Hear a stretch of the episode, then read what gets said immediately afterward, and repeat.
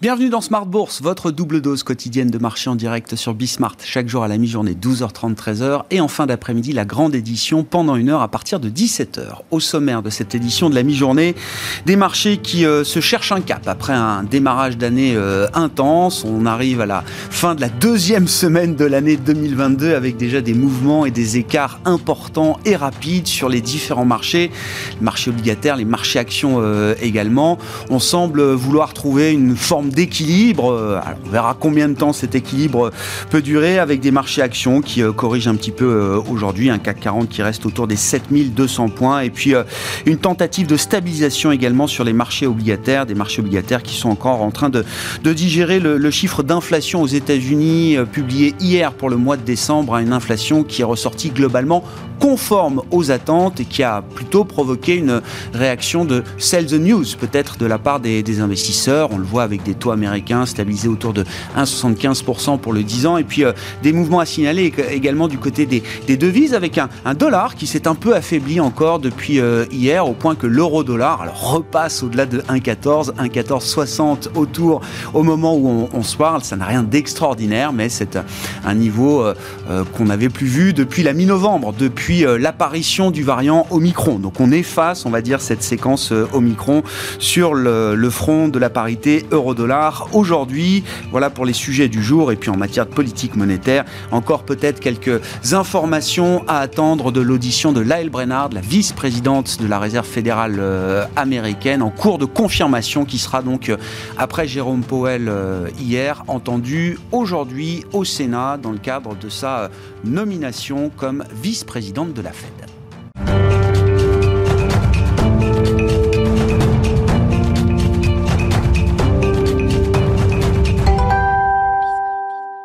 Des marchés qui digèrent donc effectivement un début d'année intense et un chiffre d'inflation aux États-Unis qui reste un marqueur important. Petite baisse à mi-séance en Europe, les infos clés avec Alix Nguyen. L'indice parisien est partagé à la mi-journée, partagé entre d'une part le soulagement dû à une poussée conforme aux attentes des prix à la consommation aux États-Unis et de l'autre l'indice des prix à la production qu'on attend aujourd'hui à 14h30. Hier donc les marchés faisaient fi de la hausse de 7% des prix à la consommation sur un an en décembre qui pour rappel s'avère être la plus forte depuis juin 1982. La veille avec son discours de confirmation devant le Jérôme Powell préparait les esprits et insistait sur la nécessité de relever les taux d'intérêt afin d'empêcher l'inflation de s'installer sans affaiblir l'économie pour autant. Allocution en harmonie avec les minutes du FOMC de décembre, confortant ainsi euh, les anticipations du marché pour qui trois voire quatre hausses des taux de la Fed avaient déjà été intégrées. Et puis on relève que dans ses remarques transmises aux parlementaires avant son audition de confirmation devant une commission du Sénat prévue aujourd'hui, Laëlle Brennard, candidate au poste de vice-présidente de la Fed, rappelle que la politique monétaire s'attache à ramener l'inflation vers les 2% tout en assurant une reprise qui inclut tout le monde et d'ajouter ceci est notre tâche la plus importante. James Bullard, le président de la Fed de Saint-Louis, a pour sa part déclaré au Wall Street Journal que cette année, quatre hausses des taux pourraient être justifiées afin de contenir l'inflation. Patrick son homologue de l'antenne de Philadelphie, a quant à lui annoncé dans le Financial Times qu'il soutiendrait plus de trois hausses des taux cette année si l'inflation continue d'augmenter. Il s'est aussi dit favorable à un premier relèvement en mars. Sur le plan des valeurs, Sopra Steria caracole en tête du SBF 120. Le groupe a fait savoir que ses résultats annuels prévus le 24 février feraient apparaître un large dépassement des objectifs 2021. À noter également que Cyril Malargé va prendre en charge la direction de l'entreprise. Et puis ST Microelectronics s'avance dans le vert alors que le fabricant taïwanais de puces TSMC enregistre une hausse de 16,4% de son bénéfice net trimestriel grâce à l'essor des semi-conducteurs pour les smartphones et les ordinateurs portables pendant la pandémie de Covid-19. Tendance, mon ami, chaque jour à 12h30 et 17h avec Alix Nguyen dans Smart Bourse sur Bismart. Música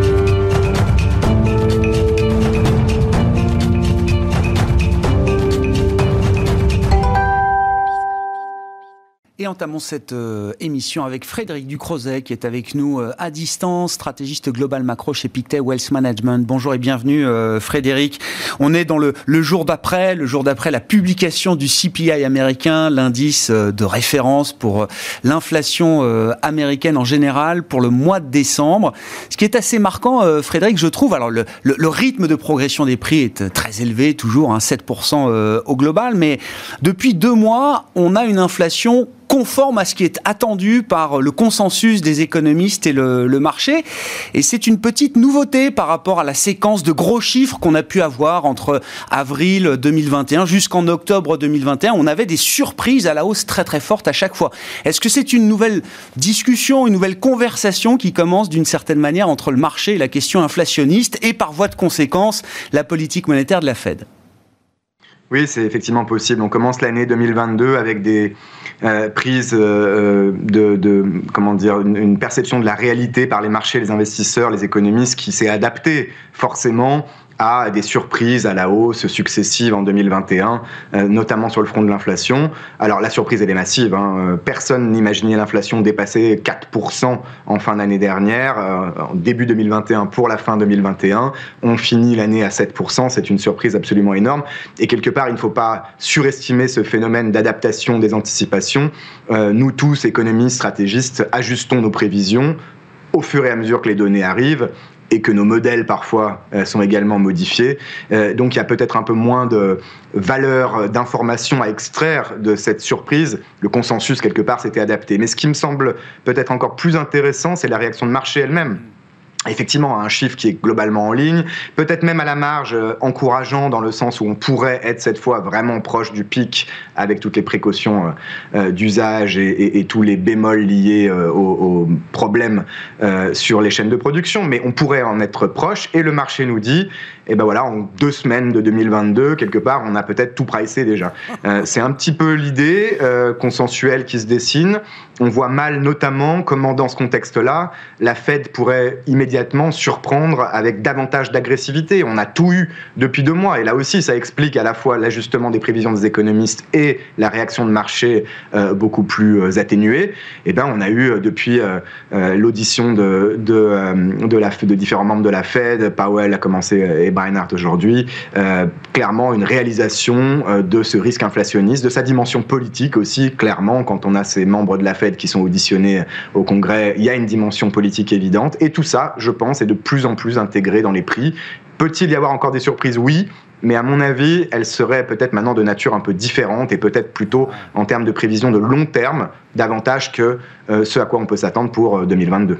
Euh, Très intéressant, euh, Frédéric. Ça veut dire quand même qu'à 1,80 sur le 10 ans américain, on intègre euh, le tapering accéléré, les premières hausses de taux, peut-être 3 voire 4 euh, au cours de cette année, ainsi qu'un un début de réduction du bilan de la réserve fédérale américaine. 1,80 pour intégrer tout ça, c'est je sais pas, est-ce que c'est correctement payé? Parce que ça reste quand même un niveau assez faible pour le 10 ans américain. Alors, on n'est pas en deux mois, on a certes appris énormément de choses. L'évolution des perspectives économiques et d'inflation a été absolument euh, dramatique, mais on n'est pas sorti de euh, l'environnement macroéconomique des dix dernières années pour autant, et encore moins, je crois, de celui euh, qui va être le nouvel environnement macroéconomique après la pandémie. J'entends par là la, finance, la, la, répression financière, quel que soit le mot que vous utilisez pour le caractériser, les taux d'intérêt long terme aux États-Unis vont rester significativement plus bas que la croissance nominale. On parle d'un écart de 300-400 points de base qui peut se réduire donc ce qu'on appelle la prime de risque ou de terme euh, tout au long de cette courbe peut effectivement se réduire, devenir moins négative. Ce sera d'ailleurs, je pense, euh, on en discutait récemment, euh, euh la, volonté quelque part quasiment explicite de la Fed de repentifier cette courbe et d'ajouter un petit peu de prime, mais on reste sur des niveaux, tant qu'on est sous les 2% ou peut-être un petit peu au-dessus dans le courant de l'année, très très faible, anormalement faible, et effectivement c'est toujours, c'est toujours le cas. Dans les facteurs que vous avez évoqués, peut-être le dernier peut quand même dégager quelques surprises celui de la réduction du bilan de la Fed. Euh, J'entends par là que les estimations qu'on voit passer, euh, là aussi, hein, des Fed watchers, des économistes et des investisseurs, varient pour le coup encore beaucoup. Non pas en termes de hausse de taux, on sera entre 3 et 4 cette année, et de mon point de vue d'ailleurs, le risque est maintenant qu'on en ait peut-être moins hein, euh, si une surprise intervient Mais en termes de réduction du bilan de la Fed, on sait que le processus mécaniquement est un peu compliqué. On, met des, ce qu'on appelle des caps euh, au réinvestissement, puisque la Fed réinvestit pour l'instant toutes ses obligations qui arrivent à échéance, qui pourraient être montées plus ou moins rapidement. Et on parle euh, de différences de plusieurs centaines de milliards hein, de dollars sur la réduction potentielle du bilan de la Fed à la fin de cette année et a fortiori pour l'année prochaine. Donc là, il peut y avoir un petit peu de variation, mais ce sera la partie longue de la courbe. Et si ça se passe comme ça s'est passé jusqu'à présent, malgré un début un peu euh, volatile de cette année euh, sur les taux réels, ça devrait rester relativement gérable pour la Fed, je pense. Côté euro, euh, Frédéric, alors j'ai été accroché hier par une déclaration de François Villeroy de Gallo, le gouverneur de la Banque de France, membre du Conseil des gouverneurs de la Banque centrale européenne, qui clamait que la BCE ferait tout pour ramener l'inflation sous les 2% euh, à, moyen long terme. Alors du coup, j'ai quand même re-regardé les dernières projections de la BCE en matière d'inflation. C'est ce qui est déjà prévu, euh, Frédéric. 1,8, c'est le, point d'arrivée euh, sur l'horizon de la prévision d'inflation, en l'occurrence de la Banque Centrale Européenne. Qu'est-ce qu'il faut comprendre peut-être des débats qui animent encore et toujours la BCE aujourd'hui? C'est un très bon point, c'est le seul à mon avis qu'il faut euh, répéter. Euh, jusqu'à preuve du contraire, les prévisions du staff, qui en plus en décembre ont été faites euh, conjointement avec toutes les banques centrales nationales de la zone euro, et pas seulement à Francfort, la Bundesbank en Allemagne ne peut pas critiquer ces prévisions, elle y a contribué, tous les six mois c'est le cas, sont effectivement compatibles avec une inflation à 1,8% à l'horizon 2024, en dessous de sa cible, et je dirais qu'il faudrait même être en théorie un petit peu au-dessus dans le nouveau cadre opératoire de la BCE pour, en tout cas à 2% au minimum, avant d'envisager de, remonter les taux. Donc que ça vienne en plus d'un gouverneur euh, français, en l'occurrence, et non euh, allemand ou, néerlandais, ça montre que là aussi l'inflation est un sujet politique en, zone euro, partout. Euh, on parle de pouvoir d'achat, on parle d'une année électorale, ça ne nous aura pas échappé non plus en France. On parle de sujets qui dépassent la politique monétaire et, qui peuvent donner lieu à des, discussions, à des, déclarations qui sont un peu discutables, effectivement. Il n'y a pas lieu de justifier la politique de la BCE sur la base de ces prévisions qui sont aujourd'hui compatibles avec ce qu'elle a décidé en décembre. Néanmoins, on sent qu'il y a de la nervosité et le point que j'ajouterais, c'est qu'Isabelle Schnabel, membre allemande cette fois du, du directoire, a insisté euh, le week-end dernier sur une autre dimension qui peut peut-être ajouter un peu aux tensions, cette transition énergétique. On ne sait pas, parce qu'elle euh, l'admet volontiers elle-même, quel sera l'effet inflationniste, désinflationniste, mais potentiellement cette transition énergétique avec des taxes carbone notamment qui peuvent arriver à, à, monter un petit peu encore, et eh ben peut ajouter aussi à ces tensions sur les prix euh, à court et moyen terme. Donc là, on a quelque part en Europe aussi un petit peu de nervosité et je pense néanmoins quand même tous les arguments nécessaires pour maintenir la politique monétaire accommodante de la BCE cette année, en tout cas certainement pas monter les taux en 2022. C'est intéressant la question de la transition énergétique parce que pour le dire très directement, dans le marché, tous les investisseurs avec qui je discute, euh, Frédéric, me disent que c'est un facteur inflationniste structurel sur, euh, sur les prochaines années. Le fait que ce soit euh, signaler, ou en tout cas que la discussion soit officiellement portée désormais au sein de la BCE par une membre importante comme euh, Isabelle Schnabel, ça, ça, euh, ça nous dit quelque chose de la manière dont la BCE va traiter cette question du coût de l'énergie, du coût de la transition énergétique aujourd'hui et demain? Oui, mais pour le coup, je pense vraiment qu'Isabelle Schnabel ne peut pas être critiquée pour un biais euh, politique particulier. Il faut lire le discours en entier. La conclusion, c'est quand même clairement, on verra, on verra si. Si on se base sur des taxes carbone en l'occurrence, euh, une taxe euh, n'est que très rarement inflationniste en soi, parce qu'il faut voir l'effet qu'elle produit sur la demande, sur l'économie en général, sur tout un tas de séries de, de changements structurels. Là où effectivement Isabelle Schnabel insiste un peu plus, c'est qu'elle va on l'espère, entraîner euh, dans euh, un changement de politique beaucoup plus large hein, que les seules taxes carbone, et eh ben des investissements publics, privés. L'objectif, cette fois, c'est pas de baisser le potentiel de croissance, au contraire, c'est de le relever pour permettre de, de, faire face à ce défi climatique. Et donc, si tout se passe bien, donc pour des bonnes raisons, effectivement, cette transition énergétique pourrait s'avérer être inflationniste. On n'en est pas là. Il faudra, euh, en tout cas dans le cas de la BCE, collecter plus d'informations. Et je pense que c'est un sujet pour 2023, voire bien au-delà.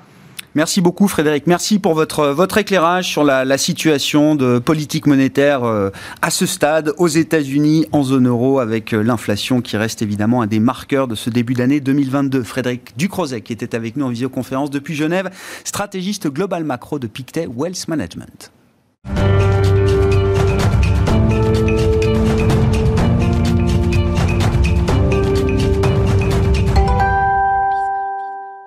Et poursuivons cette discussion de marché avec Franklin Pichard, à mes côtés en plateau, le directeur général de Kipling Finance. Bonjour et bienvenue euh, Franklin. Bonjour. Ravi de vous retrouver pour vous. Alors, vos premiers commentaires de marché euh, sur ce plateau euh, en ce début d'année 2022, c'est vrai qu'on a déjà une semaine et demie de marché assez intense. Euh, on a parlé des taux, on a parlé évidemment euh, des, banques centrales, mais ce qui s'est passé sur les marchés actions, euh, en réaction justement à ces sujets d'inflation et de politique monétaire, montre qu'il y a déjà des écarts et des mouvements très rapides sur ces marchés. Mais oui, vous avez raison, Grégoire. On a parlé à plusieurs reprises de ces fameuses rotations sectorielles. Rotations sectorielles, fin d'année dernière, c'était pour habiller des bilans, c'était pour restructurer des portefeuilles et préparer 2022. Euh, Mais là, en 15 jours, qu'est-ce qu'on a vu? On a vu véritablement une rotation sectorielle que l'on peut toucher du doigt. On voit des, des secteurs qui se sont envolé, littéralement envolé. Je pense aux bancaires, par exemple. Euh, le secteur bancaire a pris 7,4%. Euh, et si on rentre dans le détail, vous avez un titre comme Société Générale qui progresse de plus de 11% depuis le début de l'année, BNP plus 8, Crédit Agricole quasiment plus de 9, quasiment 10. Et puis vous avez l'automobile, le grand mal-aimé de ah l'année 2021 qui revient en force avec Stellantis qui prend plus de 11%, la mal-aimée de toutes qui a été euh, traînée plus bas que terre pendant plus oh, bah oui, euh, des années, très, très longtemps Renault. Oui, qui reprend 8-60% depuis le début de l'année, on voit le retour en force de ces, de ces valeurs ou la poursuite, puisque Stellantis avait déjà démarré l'année dernière et Société Générale, oui. en performance cumulée et sur oui. un an, fait 90%. Seulement battu par Hermès en 2021 au sein du CAC 40, Société Générale. Exactement. et alors, justement, on voit dans les arbitrages sectoriels, on voit les... Oui, parce que voilà, ce qui cette performance euh, incroyable déjà sur euh, deux semaines euh, pour les valeurs que vous citez, elle se fait au détriment, évidemment, d'autres secteurs et d'autres valeurs. Voilà, c'est ça. Hein. Les gérants ne sont pas comme les banquiers centraux, ils ne peuvent pas créer de la monnaie. Donc, euh, quand on achète et quand on veut euh, arbitrer et aller vers des secteurs qu'on considère plus porteurs, il faut bien vendre quelque chose ça vient d'être dit par Frédéric de Crouzet, c'est on vend euh, les valeurs un petit peu sensibles à une évolution des taux, qui ont créé un petit peu d'insécurité sur la perspective de, de certaines valeurs très surévaluées ou très fortement mmh. euh, euh, cotées, ça a été le cas des technos. Et on a vu le dégagement massif sur un secteur sur lequel on avait tellement bien gagné sa vie qu'on peut, malgré les, les, les, les petits points de baisse, continuer de sortir pour euh, revenir sur ces mm. secteurs qu'on vient de citer. Euh, je prends comme exemple un titre comme Dassault Systèmes. Mm. Dassault Systèmes a très fortement baissé. Dassault Systèmes perd 10% depuis le début de l'année. Et puis, on a également euh, des valeurs comme ASML qui perdent quasiment 7%. Et puis, le luxe qu'on vient d'évoquer quand on regarde Hermès, Hermès baisse de plus de 11% ah, ça va vite, hein. depuis le début de l'année. Ah, Mais euh, dans une moindre mesure, LVMH, L'Oréal, l'ensemble du secteur marque un petit peu le pas en ce, en ce début d'année. Et puis, euh, vous avez d'autres secteurs tels que la santé. On a vu euh, Moderna, Moderna qui perd 12%. Et plus près de chez nous, on a Biomérieux qui perd 13% depuis le début de l'année. Mais moi, ce que j'ai retenu dans ce que Frédéric a dit et qui m'a semblé intéressant, c'est on fait un, monde de cette hausse des taux et de cette remontée des taux, euh, mais les taux à 2%, avec des croissances largement supérieures, je pense qu'à un moment, on va se réveiller et qu'il ne faut pas, à mon avis, quitter ces secteurs-là. Que des gérants, pour des questions d'allocation d'actifs, de recherche de performance absolue, euh, de peur de rater un train, euh, fassent ces ces arbitrages du ah début d'année, moi, je considère que les particuliers doivent, eux, garder une tête un petit peu plus froide, voire un petit peu plus long terme, et se dire que ces trous d'air sur les technos, sur le luxe, sont peut-être au contraire ah des opportunités pour venir. Alors, est-ce que ça, ça va être un des enjeux de cette année, parce qu'on verra combien il y a de trous d'air, jusqu'où les trous d'air emmènent ces, euh, ces valeurs, etc. Mais vous dites, ça va être un peu une des histoires de cette année. Essayer peut-être de reconstruire des positions sur ces valeurs-là dans une perspective stratégique de, moyen terme. Exactement. Je voyais, on avait des discussions avec euh, des, clients hier qui disaient, moi, je veux rejouer le Nasdaq parce que je considère que ce repli, il a perdu presque 10%, j'ai vu, entre son, point haut de, mi-novembre, fin novembre, et le point bas qui a été atteint en début de semaine, euh, où à un moment, sur une séance, le Nasdaq a perdu quasiment 3% avant de rebondir. Exactement. Et beaucoup d'investisseurs se disent, mais moi, je veux saisir cette opportunité. Mais je veux en même temps me couvrir. Alors, qu'est-ce qu'ils font? Ils achètent un ETF avec un effet de levier sur le Nasdaq. On peut trouver l'Elixor, euh, BNP, etc. Et puis, ils assurent un petit peu le coup en prenant également des ETF euh, sur le SP500. Et puis, euh, finalement, pour réassurer encore le coup, ils prennent un ETF, euh, Banque européenne, euh, un Lixor par exemple, ou, autre, et ça leur ou un fonds. Vous avez d'excellents fonds qui qui font des performances de quasiment 8-9% de depuis le début de l'année. Je pense à Action par exemple, qui est un fonds qui marche très très bien. Spécialiste des banques. Hein. Et voilà. Et donc on a la possibilité à la fois de se dire, je me mets dans le coup d'après, et je considère que cette tempête aujourd'hui est une tempête dans un verre d'eau, mais qu'il ne faut pas euh, perdre quand même euh, une vision un peu plus moyen terme de, des marchés. Et le, grand truc, c'est ce que vous venez de dire. C'est le timing. Est-ce qu'il faut y aller maintenant? Est-ce qu'il faut encore attendre un peu? Et puis, bah, ce que font beaucoup, euh, on met un doigt dedans et puis on va continuer de, de en tout cas, partager cette stratégie et puis de l'amplifier et profiter des trous d'air encore et davantage pour continuer de se renforcer. Les banques, c'est intéressant hein, parce que c'est vrai qu'on en reparle beaucoup depuis. Euh, dire même depuis la fin de l'année 2020, depuis l'arrivée des vaccins, il y a eu des moments euh, très forts pour les banques au cours de l'année 2021. Euh, Ça a été le secteur leader d'ailleurs en Europe, hein, si on prend le, stock 600. Donc évidemment, en ce début d'année 2022, beaucoup d'investisseurs regardent ce secteur en disant ça fait 40% l'an dernier, si ça continue, est-ce qu'il ne faut pas que je rentre dedans euh, maintenant? Donc bon, il y a un peu de tactique, vous dites peut-être de, de ce point de vue-là. Maintenant, ça remet aussi les banques sous le feu des projecteurs. C'est-à-dire qu'il y a la performance, la valorisation, et puis il va y avoir les résultats. Et déjà, les banques américaines, dès demain, vont nous donner quelques indicateurs de ce point de vue. Alors, je ne sais pas, est-ce que, les, est-ce que le marché, du coup, on attend plus désormais sur les résultats des banques que ce qu'il pouvait en attendre euh, précédemment avant qu'elles ne fassent 40% euh, de hausse? Eh bien, c'est bien ça le problème. Eh c'est bien ça le problème. Alors oui, oui, euh, tout le monde dit il faut avoir des bancaires, le secteur s'illustre parfaitement en bourse. Mais à partir de demain, on va avoir les premières publications des banques américaines. Et les attentes des analystes sont tellement fortes, hmm. elles ont mis le curseur tellement haut que la moindre déception, si euh, les, les, Wells Fargo, les Morgan Stanley, JP Morgan, toutes celles qui vont commencer à, publier ont le malheur de faire quelque chose hmm. qui est sensiblement euh, ce qui est attendu ou légèrement supérieur aux attentes, ça va faire un flop, ça va faire pchit, et les bancaires vont décevoir. Alors que c'est quand même la grande thématique de ce ah début 2022. Donc ça, on va être. Alors maintenant, on n'a plus longtemps à attendre. on va être fixé rapidement. On va être fixé euh, demain et puis euh, et puis la semaine prochaine. Mais ça, c'est vrai que c'est le gros gros enjeu, c'est d'être sûr qu'elles vont euh, être au-delà encore de ce que les analystes ont pu mettre comme attente, qui est déjà élevé. Donc, elles seront bonnes elles ne peuvent pas être autrement que bonnes, mais il faut qu'elles soient suffisamment hors normes. ça. Il faut qu'elles soient ah, hors normes, et là, c'est peut-être là que ça va coincer. On verra.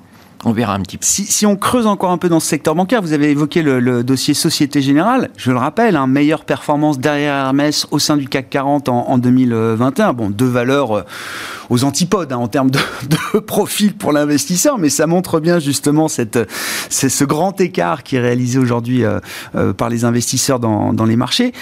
Société Générale a signalé une très grosse acquisition pas dans la banque, dans le secteur du leasing, de la location euh, moyenne et longue durée de véhicules. Donc, ils ont une grosse activité déjà ALD euh, aujourd'hui, qui est même cotée euh, en bourse. Et à travers cette activité, ils consolident le secteur en Europe en rachetant l'acteur néerlandais du, du secteur. Ça, commence à peser très lourd quand même au sein du groupe Société Générale cette activité. Ah oui, oui, et ça se plaît beaucoup au marché. Hein. Ah Quand on reparle aux performances, hein, on peut pas tout à fait comparer Hermès et, Société Générale. La, la, la performance en embarqué n'était pas tout à fait. Pas du tout. Il est vrai que Société Générale, sur 12 mois glissants, affiche une performance de 90%. Mais elle est quand même très en retard par rapport à une BNP Paribas. Par rapport... Alors c'est vrai qu'on on était un peu sur notre fin. Et pour répondre à votre question, eh bien, euh, le, discours d'Oudéa est quand même euh, très encourageant pour les investisseurs, puisqu'aujourd'hui, euh, il met en avant une mue stratégique hmm. pour aller sur des activités un peu hors corps, mais qui ont de la croissance. Et là, avec cette acquisition euh, de, qui, qui, crée un potentiel de 3,5 millions de véhicules, une acquisition quand même de quasiment 5 milliards, et oui, c'est ça. milliards 9, oui. qui va faire qu'en fait, une fois intégré au sein d'ALD, qui, comme vous le soulignez, est déjà coté en bourse, ça peut être quelque chose qu'aura en bourse qui pèsera 10 milliards. Donc on parle quand même de, de choses très sérieuses euh, ah sur le marché.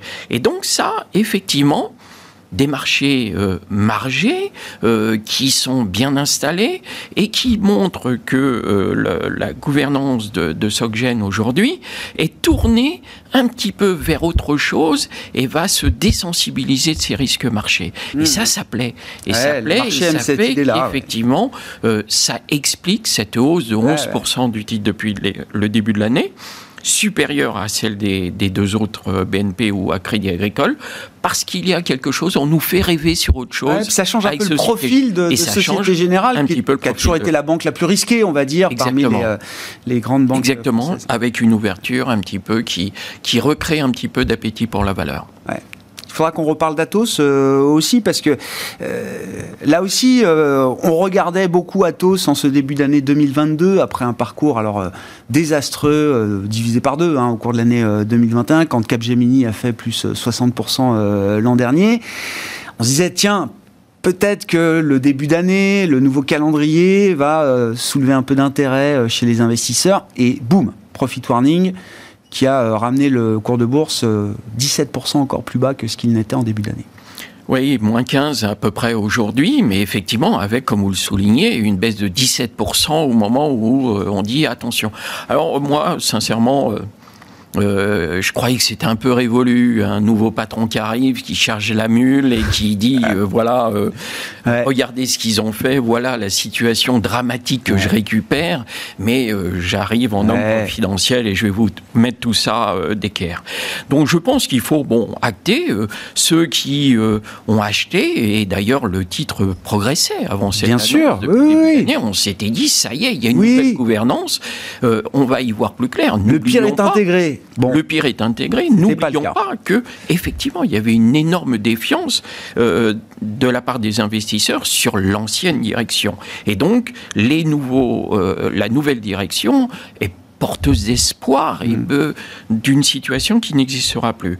Donc si on ferme la parenthèse de cette façon de charger peut-être un petit peu euh, les, les comptes, je pense que malgré tout aujourd'hui, avec moins 15% depuis le début de l'année, une société qui a quand même d'énormes qualités, qui vient encore de faire une acquisition récente, je pense que mettre un doigt dedans, eh ben, on achètera mieux que ceux qu'on a acheté le 3 janvier. 2022 sera-t-elle l'année du comeback, du comeback d'Atos? Bah, C'est une des questions qu'on se pose effectivement en matière de stock picking en ce début 2022. Euh, Merci beaucoup Franklin d'avoir été euh, avec nous. On vous retrouve tous les 15 jours le jeudi à 12h30 dans Smart Bourse sur Bismart. Franklin Pichard, directeur général de Kipling Finance avec nous aujourd'hui.